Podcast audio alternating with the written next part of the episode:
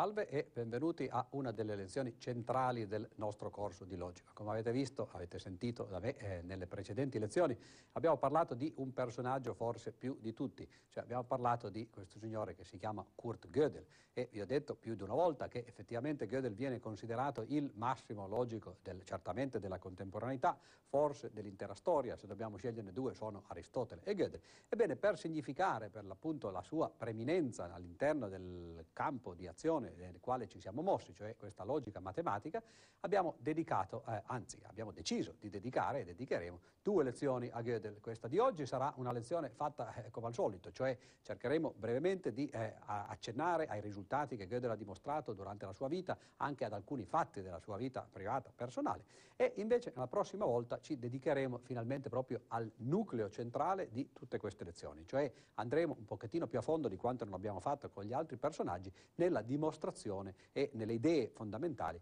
del famoso teorema di incompletezza di Gödel. Ma prima, per l'appunto, oggi ci rilassiamo ancora e cerchiamo di parlare dei risultati di Gödel in generale, cioè cercando anche di spaziare in altri campi che non sono, come vedremo, soltanto quelli della logica matematica, ma anche altre materie, stranamente. Ebbene, eh, Gödel allora veniamo appunto al dunque, è colui al quale oggi dedichiamo una lezione che si intitola Un austriaco mica tanto completo. Come mai mica tanto? Beh, certamente eh, ci sono, oh, come al solito, due sensi, un doppio senso in eh, questo titolo. Anzitutto, beh, l'austriaco è ovviamente lui, che è nato eh, in Austria, a Brno. In realtà all'epoca eh, la cittadina di Brno non era in Austria, lo è oggi, ma era in eh, Cecoslovacchia. Comunque oggi lo chiameremo per l'appunto un austriaco e anche all'epoca faceva parte dell'impero austro-ungarico, Gödel parlava tedesco per l'appunto, no? quindi a pieno titolo non si può dire un esponente della cultura austriaca. Ebbene, eh, come mai mica tanto completo? Ma perché ovviamente c'è un riferimento ai tipi di risultati che Gödel ha dimostrato. Il suo nome è stato legato nel 1930 al famoso teorema di completezza, e questa è la parte appunto di completo nel titolo, e nel 1931 ai, agli altrettanto famosi, anzi più famosi ancora, teoremi di incompletezza. Quindi il mica tanto eh, si riferisce in un primo eh, significato, in una prima accezione, a questo fatto che Gödel dimostrò dei teoremi di incompletezza, oltre che teoremi di completezza. E poi si riferisce ovviamente al fatto che, eh, visto che è scritto in piccolino, no? anche al fatto che Gödel fosse un personaggio piuttosto singolare e certamente oggi lo definiremo anche un pochettino matto. Eh, in realtà eh, morì di consunzione addirittura, eh, spaventato, temeva che qualcuno lo volesse avvelenare e quindi ad un certo punto smise di mangiare e in quel modo ovviamente morì. No? Quindi eh, il risultato fu effettivamente come se qualcuno l'avesse avvelenato. Ma questi sono gli aspetti eh, in realtà meno interessanti della vita di un personaggio di questo genere. Il, la la vita di Gödel è stata soprattutto non fatti eh, eh, nel, nel, mondo fisico, ma idee nel mondo platonico. Ed è di queste che cercheremo appunto di dare una specie di excursus in questa lezione. Dunque, anzitutto le solite eh, date di eh, nascita e di morte. Gödel è nato nel 1906 ed è morto nel 1978, quindi 72 eh, anni di eh, pensiero. Dove è, ha vissuto Gödel praticamente? Beh, la sua vita è stata divisa eh, in due parti più o meno uguali, la prima parte a Vienna, la seconda parte a Princeton e quindi abbiamo anche noi organizzato la nostra lezione in due parti che si riferiscono ai risultati che Gödel eh, ottenne quando era eh, giovane studente a Vienna e poi invece quelli che ottenne quando era ormai un maturo professore a Princeton. Eccola qua, Vienna, questa è l'opera di Vienna, qualcuno di voi se la ricorderà, e il periodo che eh, Gödel passò a Vienna, naturalmente andando avanti e indietro, perché poi quando divenne famoso incominciò cominciò ad andare appunto in America, e, ma di questo parleremo in seguito, il periodo comunque è dalla nascita fino al 1938. E in questo periodo, eh, notate che Gödel aveva soltanto 32 anni quando eh, se ne andò poi definitivamente eh, dalla, dall'Austria, per motivi eh, abbastanza ovvi, la data è quella eh, della guerra mondiale, dell'inizio della guerra mondiale. Ebbene, i risultati che qui vedete, che abbiamo eh, esposto, abbiamo elencato, sono i più importanti del, del suo lavoro e quelli anche forse più importanti della logica moderna, quelli che hanno cambiato cambiato l'immagine di ciò che questa materia era all'epoca e l'hanno fatto diventare una parte essenziale della matematica moderna. I risultati, appunto, che abbiamo diviso eh, in quattro parti per questa prima parte della sua vita, sono il teorema di completezza, il teorema di incompletezza, i problemi relativi alla consistenza e i problemi relativi all'intuizionismo, quindi affrontiamoli uno per uno. Ma prima di parlare di questi problemi, diciamo solo una parola sul momento in cui eh, Gödel fu studente. Cioè, eh, guardate qui, 1925 entra all'Università di Vienna, giovanissimo eh, ovviamente, e che cosa succede? Succede che viene attratto immediatamente nell'orbita di quello che si chiamava, e si continua a chiamare ancora oggi, il Circolo di Vienna. Questo gruppo di eh, filosofi, eh, i, i, cosiddetti neopositivisti, coloro che agli inizi erano nella scia di eh, Wittgenstein, al quale appunto abbiamo dedicato un'altra lezione, quindi ricorderete alcune delle idee principali di Wittgenstein, in particolare quest'idea del costruttivismo, l'uso, il significato di una parola, il significato di una parola sta nell'uso che ne viene fatto, no? e così via.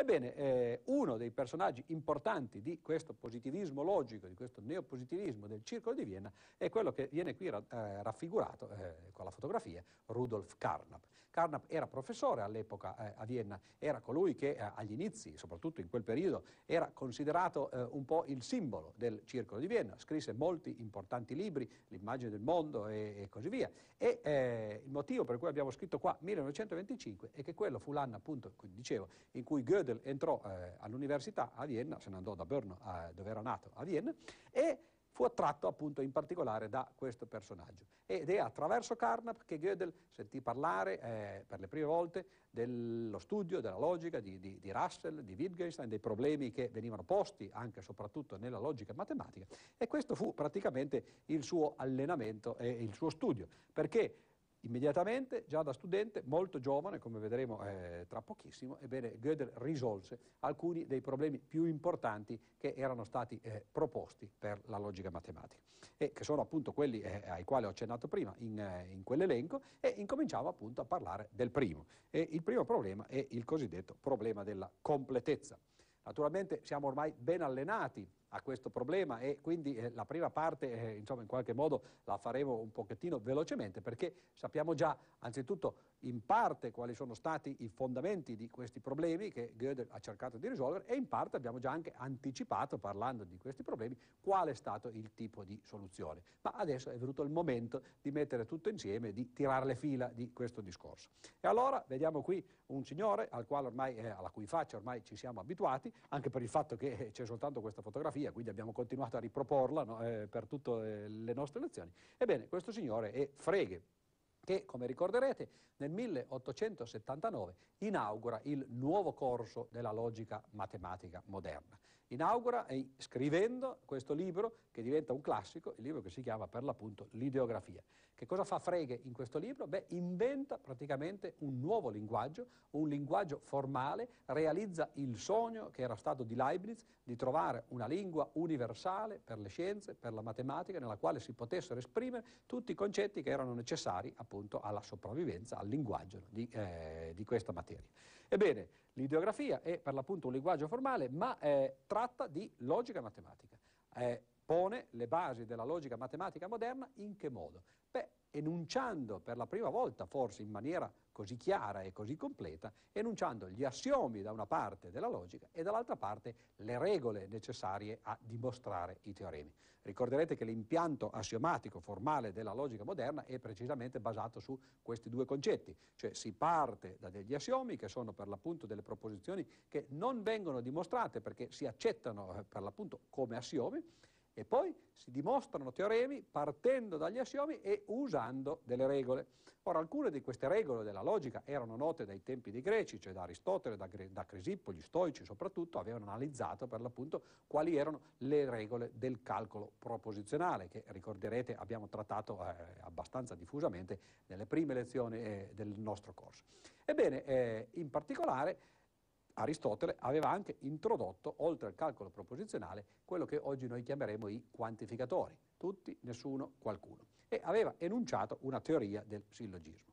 Qualcosa però mancava ancora da questo impianto della logica eh, greca per farlo diventare ciò che eh, in realtà era il sogno, per l'appunto per realizzare questo sogno di Leibniz. Mancava l'estensione a quello che oggi viene chiamato il calcolo dei predicati.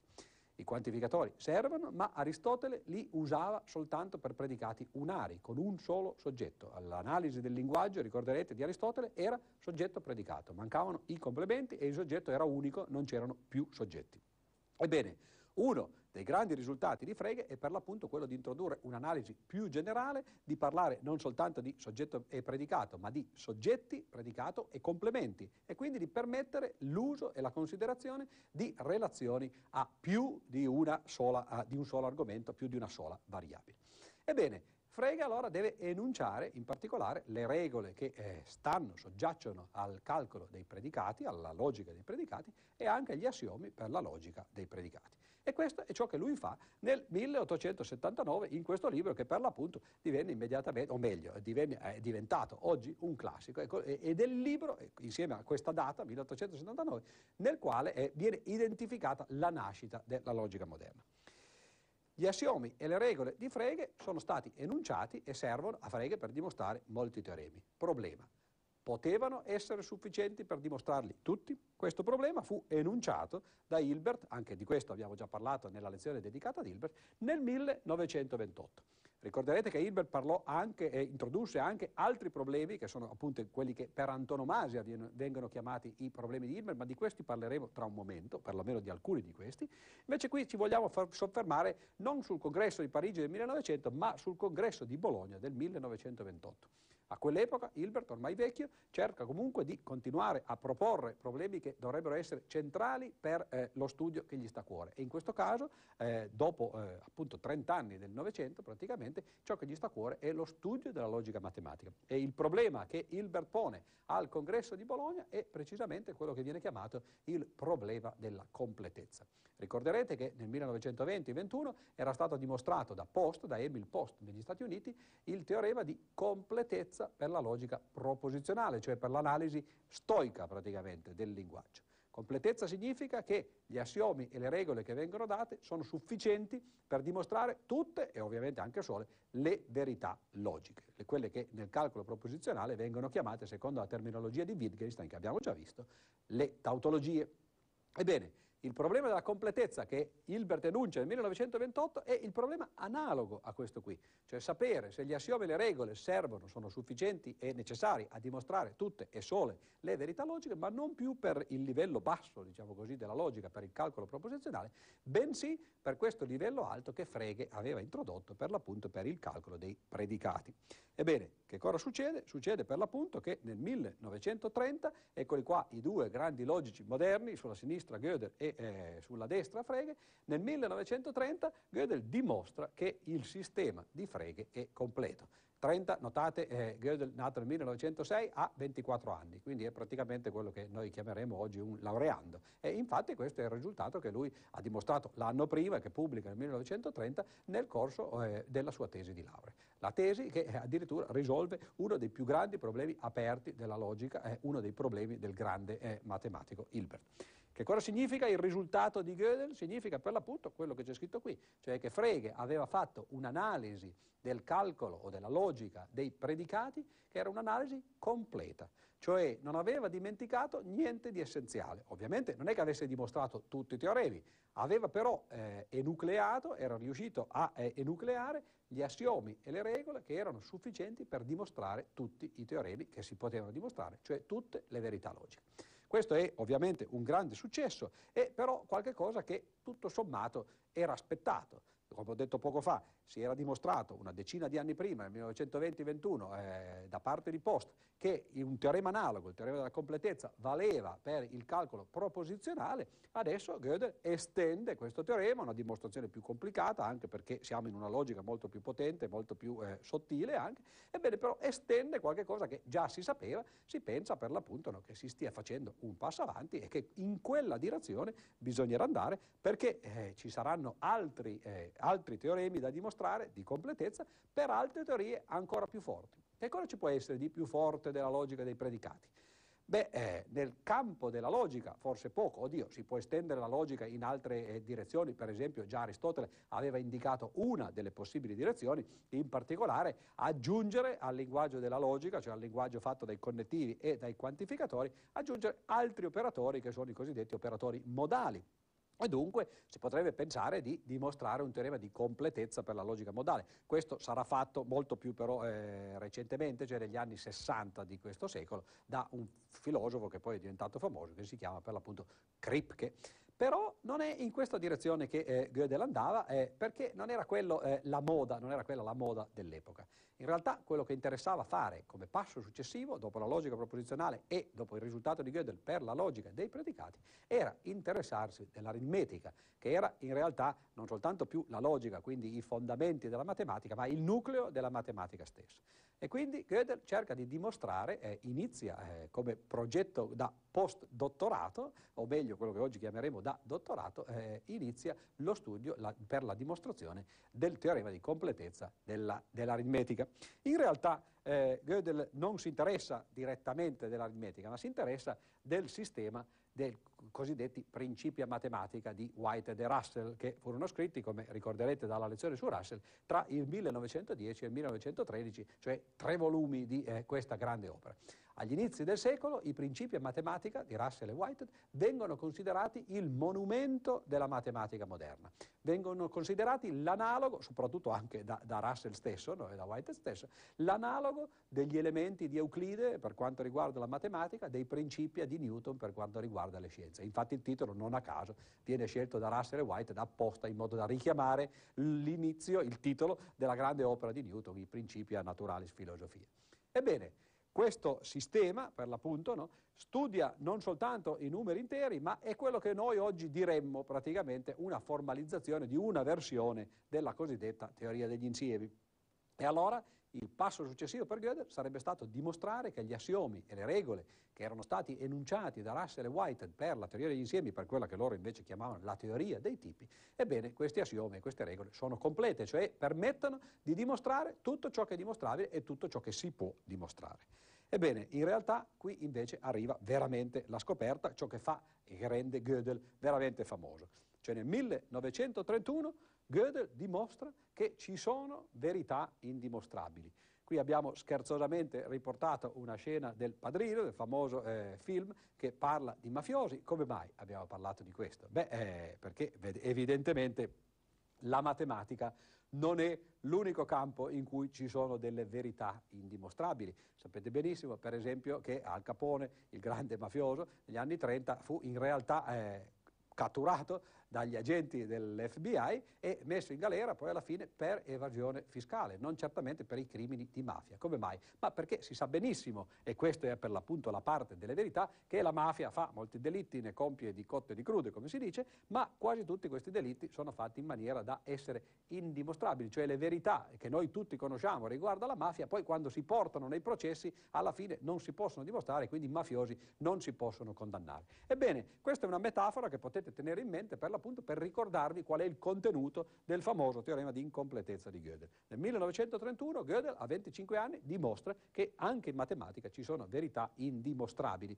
In particolare, nel caso dei principi a matematica, ci sono delle verità che si possono esprimere nel linguaggio di, questo, eh, di questa famosa opera e che però sono vere, per l'appunto, ma non sono dimostrabili all'interno del sistema. Il che significa che per la matematica siamo in un caso, in un campo completamente diverso da quello della logica. Mentre le verità logiche logiche erano tutte dimostrabili all'interno del sistema di Frege che Frege aveva isolato, e questo è appunto il contenuto del teorema di completezza di Gödel, per le verità aritmetiche poi via via che si sale per le verità insiemistiche e così via, ebbene ci sono molte verità che sono indimostrabili nel sistema che si sta considerando. Si può cambiare sistema, ovviamente alcune di queste verità diventeranno dimostrabili, che non lo erano prima, però nel nuovo sistema ci saranno altre verità indimostrabili, insomma Gödel mette il dito sulla piaga della matematica moderna. In altre parole, la matematica, a differenza della logica, ha eh, una incompletezza essenziale, una specie di malattia. E questa malattia è il fatto di non riuscire ad essere catturata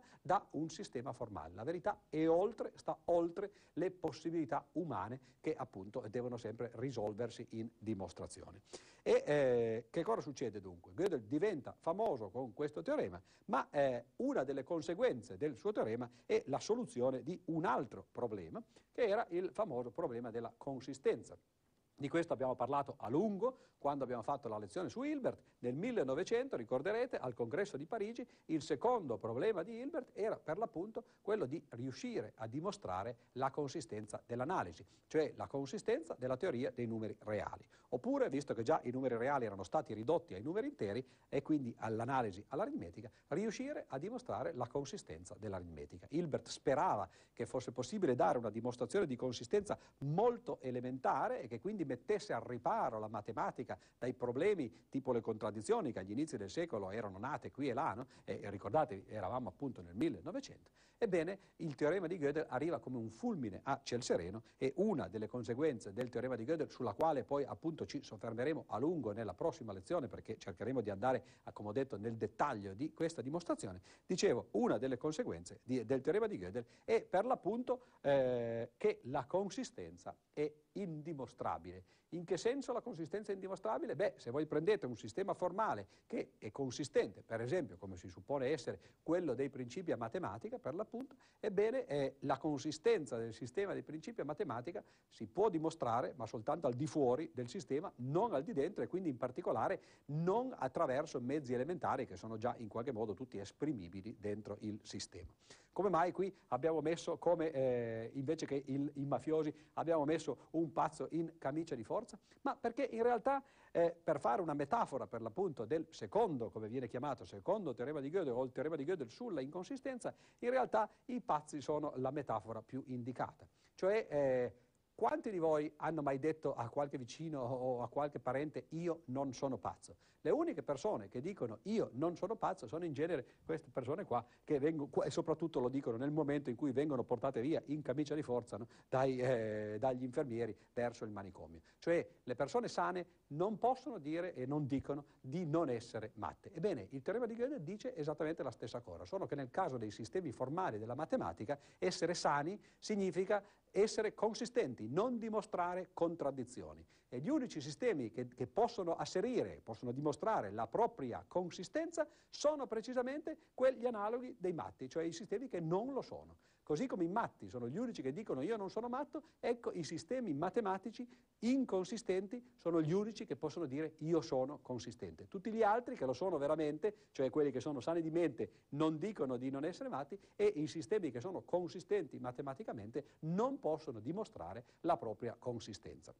Quindi ricordate queste due metafore, una eh, mafiosa e quell'altra eh, psichiatrica, per eh, avere in mente per l'appunto no, delle immagini eh, intuitive del teorema di Gödel che invece vedremo più tecnicamente la prossima volta. Il terzo campo di azione di Gödel è invece, è quello che ho detto prima, l'intuizionismo. Ebbene, l'intuizionismo, eh, ne abbiamo parlato parecchio nel caso eh, di Brauer, quando abbiamo dedicato a lui una, una, lezione, vi ricorderete, è un tipo di matematica e in particolare di logica costruttiva.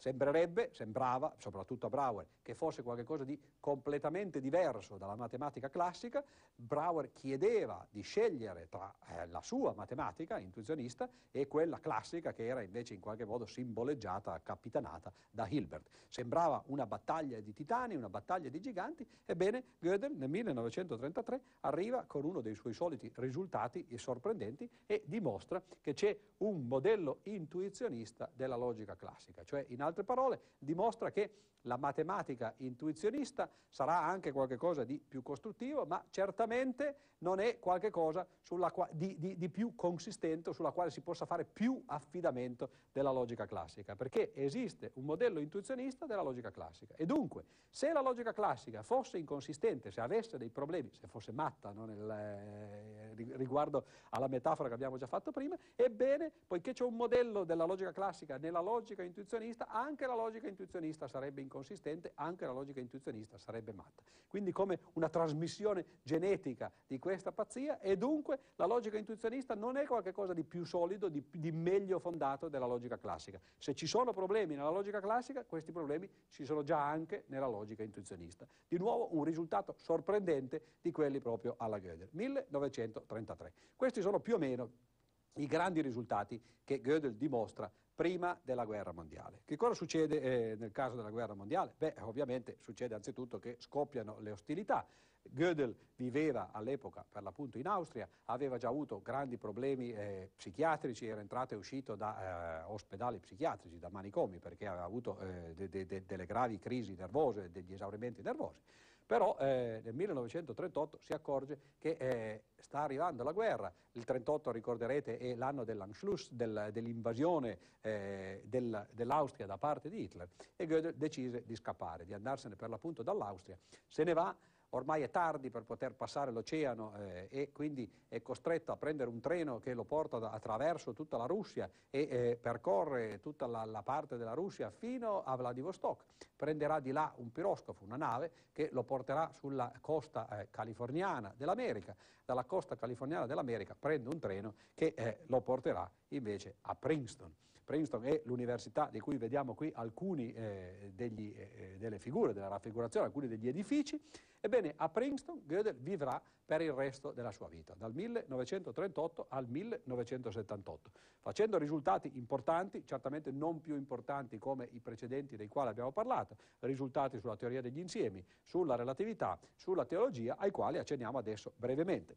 Però volevo dirvi prima che per l'appunto Goethe se ne andò dall'Austria con un certo risentimento, era molto seccato di questo fatto che fossero arrivati i nazisti, non era una persona particolarmente politicizzata, però fino ad arrivare a distinguere tra eh, il nazismo e il suo posto ci arrivava, ed ecco che eh, quindi Goethe rifiuta nella sua vita, poi in questi 40 anni che gli rimasero da vivere, rifiuta sempre non soltanto di andare di nuovo a visitare l'Austria, ma addirittura le onorificenze che l'Austria propose di dargli nel corso degli anni. Gödel ovviamente quando divenne famoso ricevette onorificenze da tutte le parti, non ricevette mai il premio Nobel perché, eh, come abbiamo già detto forse altre volte, il premio Nobel non esiste per la matematica, in particolare non esiste per la logica, non ricevette mai la medaglia Fields che è l'analogo del premio Nobel per la matematica perché ormai aveva più di 40 anni e la medaglia Fields viene data soltanto a eh, persone che hanno meno di 40 anni e eh, notate la prima viene, venne data eh, praticamente nel 1936, poi non se ne diedero più altre fino al 1950. Quindi quei due, eh, quelle due due onorificenze, quei due riconoscimenti, Gödel non li ottenne il Nobel e la medaglia Fields,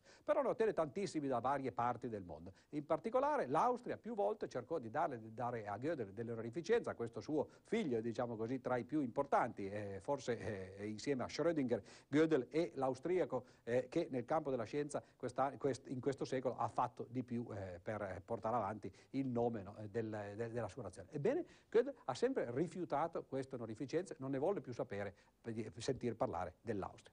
Vediamo però che cosa successe a Princeton. A Princeton Gödel andò, non andò in università, andò bensì in quello che si chiama l'Institute for Advanced Studies, l'istituto degli studi avanzati.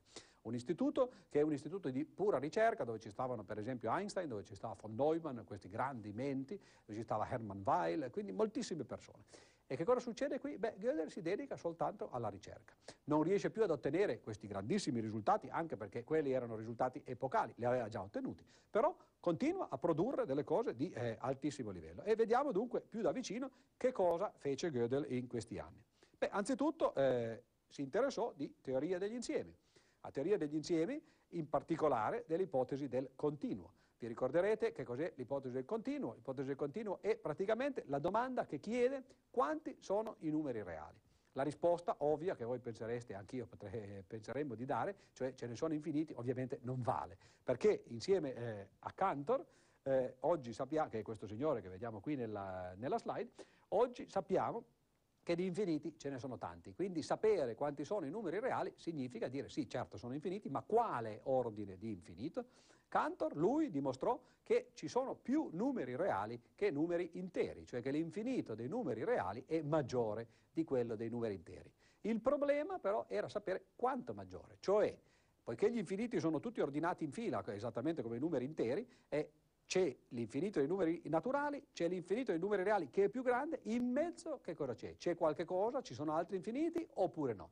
Questo è il grande problema che Cantor chiamò l'ipotesi del continuo, si chiama continuo perché eh, i numeri reali spesso vengono chiamati per l'appunto il continuo, anche perché eh, sono per l'appunto messi con continuità su una retta. Ebbene, l'ipotesi del continuo chiedeva per l'appunto se ci fossero degli infiniti a metà tra l'infinito dei numeri interi e l'infinito dei numeri reali.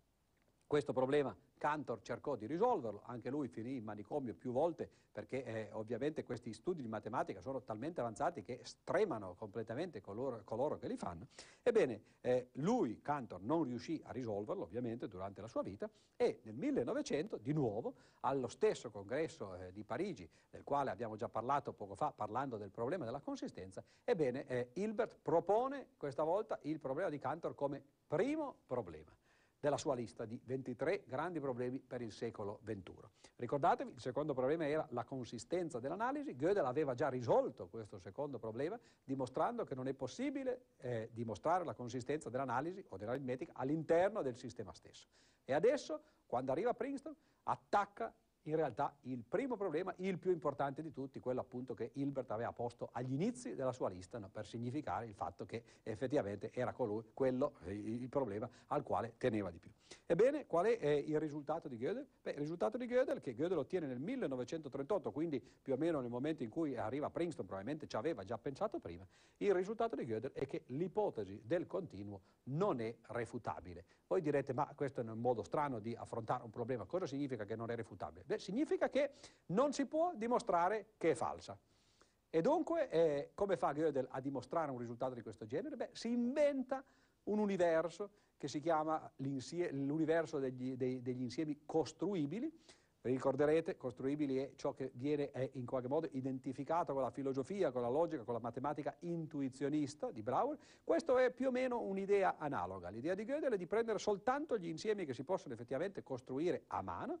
Gödel dimostra che questi insiemi formano quello che oggi viene chiamato un modello, un universo della teoria degli insiemi, soddisfano a tutte le proprietà degli assiomi della solita teoria degli insiemi e in più soddisfano anche all'ipotesi del continuo. Ed ecco che allora, poiché c'è un mondo in cui tutti gli assiomi eh, della teoria degli insiemi sono soddisfatti e anche l'ipotesi del continuo è soddisfatta, non è possibile dimostrare la negazione dell'ipotesi del continuo, perché se questa negazione fosse dimostrabile sarebbe appunto vera la negazione e dunque falsa l'ipotesi continua in tutti i mondi possibili. E invece eh, Gödel ne fa vedere uno in cui eh, l'ipotesi del continuo non è falsa, in cui l'ipotesi è vera. Questa è soltanto una parte della storia, perché dire che non è refutabile è molto meno che dire che invece è provabile. Ovviamente nel caso in cui una forma, un'ipotesi sia provabile, eh beh, se il sistema è consistente eh, non può essere certo refutabile, altrimenti ci sarebbe una contraddizione. Quindi sembrava all'epoca, nel 1938, che questo fosse un risultato secondario. Cioè Gödel aveva dimostrato che l'ipotesi del continuo non si può eh, refutare, però in realtà ci sarebbe forse venuto qualcun altro che avrebbe fatto passare in secondo ordine questo risultato di Gödel, dimostrando che invece l'ipotesi era eh, probabile. Ebbene, invece questo non successe. E successe stranamente l'esatto contrario, cioè nel 1963, quindi molti anni dopo questo risultato di Gödel, questo signore, che si chiama Paul Coyne, dimostrò che eh, l'ipotesi del continuo non è dimostrabile, cioè l'altra faccia della medaglia. In altre parole, Gödel aveva dimostrato che l'ipotesi del continuo non è refutabile, Cohen dimostra che la stessa ipotesi non è dimostrabile, i loro metodi di dimostrazione sono simili, in un caso Gödel si costruisce un universo in cui l'ipotesi del continuo è vera e dunque non si può refutare, Nell'altro caso Cohen si costruisce un universo, o meglio tanti universi, perché poi se ne costruì effettivamente parecchi, addirittura infiniti, in cui l'ipotesi del continuo è falsa e dunque non si può provare. E allora che cosa succede a questo punto? L'ipotesi del continuo, il grande problema, il primo della lista di Hilbert, il problema che aveva fatto impazzire addirittura Cantor, non si può risolvere con i mezzi della matematica moderna. Non è né dimostrabile né refutabile. In altre parole è un esempio di quelle verità indimostrabili che eh, Gödel aveva per l'appunto dimostrato esistere per qualunque sistema matematico. In questo caso però, mentre la dimostrazione di Gödel è una dimostrazione generale, che come vedremo nella prossima lezione in realtà è qualcosa di abbastanza indiretto, fa un uso di una frase che dice di se stessa di non essere dimostrabile all'interno del sistema e dunque è interessante per i logici ma non per i matematici, in questo caso invece dicevo eh, Gödel ha trovato insieme a Cohen un esempio molto concreto di questo suo secondo teorema, di questo suo eh, teorema di incompletezza. E l'esempio è addirittura il più famoso problema della matematica eh, di quegli anni, cioè l'ipotesi del continuo, che per l'appunto non è né dimostrabile né refutabile all'interno del sistema. Che cosa succede in seguito? Beh, succede che Gödel si interessa di altro. una volta che ha risolto i problemi legati alla logica, cioè col teorema di completezza, legati all'aritmetica, all'analisi, cioè col teorema di incompletezza e il secondo teorema che dimostra che la consistenza non si può provare all'interno di un sistema, una volta che ha risolto perlomeno una metà una parte del primo problema di Hilbert sulla teoria degli insiemi, che cosa gli rimane da fare? In matematica, perlomeno la matematica che interessava a lui, poco. E dunque si rivolge altrove. Si rivolge in particolare a questo signore, che come tutti sapete, conoscete benissimo, si chiama Albert Einstein. Einstein, come vi ho detto, era anche lui un membro dell'Institute eh, di Princeton, era uno di quei signori, di quei cervelloni che non insegnavano eh, e che eh, facevano soltanto ricerca. Einstein e Gödel diventano molto amici e eh, in particolare Gödel si interessa della relatività generale. E nel 1948 scopre una cosa interessante, cioè dimostra un importante teorema nel campo della relatività generale, per il quale poi gli venne dato addirittura quello che oggi si chiama il premio Einstein, la medaglia Einstein, uno dei più grandi riconoscimenti in questo campo. E dimostra un risultato sugli universi rotanti, cioè scopre che mentre eh, quasi tutti, anzi tutti i modelli che erano eh, noti all'epoca della relatività generale avevano una nozione di tempo assoluta, cioè in qualche modo era possibile, benché la relatività a priori, soprattutto la relatività speciale, fosse qualcosa che andava contro l'idea comune, il senso comune del tempo, ebbene dicevo Gödel dimostra che ci sono degli universi in cui non c'è una nozione assoluta di tempo, una nozione comune di tempo. Anzi dimostra addirittura di più una cosa molto strana, e questo sì che lo fece diventare quasi eh, un, eh, dire, un personaggio singolare della relatività, dimostra che è possibile fare il viaggio del tempo. Ovviamente, eccolo qua, Gödel vestito da astronauta che se ne va in giro per l'universo, notate, viaggio nel tempo, ovviamente quando si parla di viaggio nel tempo non, si fa, eh, non si fa, riferimento al, te, a, al, viaggio nel futuro, perché tutti ci stiamo andando nel futuro, piano piano arriviamo dal passato al futuro. Il viaggio di cui parla Gödel è il viaggio nel passato. E Gödel dimostra, sembra quasi fantascienza, anzi in realtà lo è addirittura, no? cioè dimostra che ci sono dei modelli della, della, relatività generale in cui è possibile fare il giro dell'isolato, esattamente come nel nostro mondo facciamo il giro dell'isolato e andiamo, andiamo a, eh, sempre a destra per esempio, ad un certo punto ci ritroviamo nel punto di partenza perché abbiamo fatto tutti i quattro angoli del caseggiato, ebbene nel caso degli universi di Gödel è possibile fare una cosa analoga, solo che questa volta lo si fa non solo nello spazio ma addirittura nello spazio-tempo, si va avanti, si va avanti, si va avanti, ad un certo certo punto si ritorna indietro, ci si ritrova nello stesso punto, però nello stesso punto non soltanto spaziale, per l'appunto nel, eh, nelle tre coordinate spaziali, ma nello sp- stesso punto dello spazio-tempo, cioè stesso luogo e stesso istante. Si è tornati indietro nel tempo. Cioè Gödel dimostra che il viaggio all'indietro nel tempo non è contrario alle leggi della fisica moderna. Se non piace, come infatti non piace alla maggior parte eh, dei fisici moderni, allora non bastano le equazioni della relatività generale per impedire che si possa fare questo viaggio all'indietro nel tempo. C'è bisogno di qualche cosa di più. Benissimo. Abbiamo visto questa eh, progressione dei risultati di Gödel, partito dalla logica, arrivata alla matematica, risolti eh, magari parzialmente i più importanti problemi, passa alla fisica, studia addirittura questo problema del tempo, dimostra che è possibile fare viaggi nel passato, che cosa gli rimaneva da fare? Ebbene, ormai quando si è arrivati a questi livelli di astrazione, a queste galassie, eccetera, l'unica cosa che rimane, oltre quello, è Dio. E infatti Gödel eh, si eh, interessa nell'ultima parte proprio eh, della sua vita, negli ultimi anni della sua vita, della teologia. E in particolare affronta la cosiddetta prova ontologica dell'esistenza di Dio. Questo signore che vedete qui è Sant'Anselmo d'Aosta che nel 1079, verso la fine del 1000, aveva dimostrato, aveva introdotto una dimostrazione dell'esistenza di Dio. Una dimostrazione che fece pensare e fece parlare di sé praticamente per 900 anni, perché è la, la famosa dimostrazione che è praticamente una dimostrazione di struttura veramente matematica, che ha un assioma, ha eh, una definizione, ha un enunciato e una dimostrazione. Qual è la definizione? Beh, è una definizione di Dio. Che cos'è Dio? Dio è l'essere che ha tutte le perfezioni. Qual è l'assioma? Beh, l'assioma è che l'esistenza è una perfezione, meglio esistere che non esistere. E il teorema? Il teorema è che Dio esiste. E la dimostrazione? Beh, la dimostrazione a questo punto è banale, perché se Dio è un essere che ha tutte le perfezioni e una delle perfezioni è l'esistenza, e allora Dio ha quella proprietà lì e dunque Dio esiste. Ora, questa dimostrazione poteva andare bene nell'anno 1000 per l'appunto, poi col passare del tempo, con l'affinarsi dei metodi eh, scolastici e, e ovviamente con l'arrivo della nuova filosofia, della filosofia filosofia moderna, con Cartesio, con, soprattutto del razionalismo, con Cartesio, con Leibniz, eh, con Spinoza e così via. Ebbene, questo tipo di ragionamento continua ad attrarre i filosofi, ma la dimostrazione originaria di Sant'Anselmo non soddisfa più. Ebbene, nel 1970 Gödel studia la versione che Leibniz aveva dato di questa prova ontologica, che era già un rifacimento della versione di, eh, di Cartesia, e ne dà una dimostrazione, una versione puramente matematica, puramente logica. Gödel non credeva nell'esistenza di Dio, però voleva in realtà dimostrare che era possibile riformulare questi argomenti da un punto di vista matematico e farli diventare qualcosa che non avesse gli errori che invece i filosofi precedenti e i santi precedenti avevano in qualche modo fatto.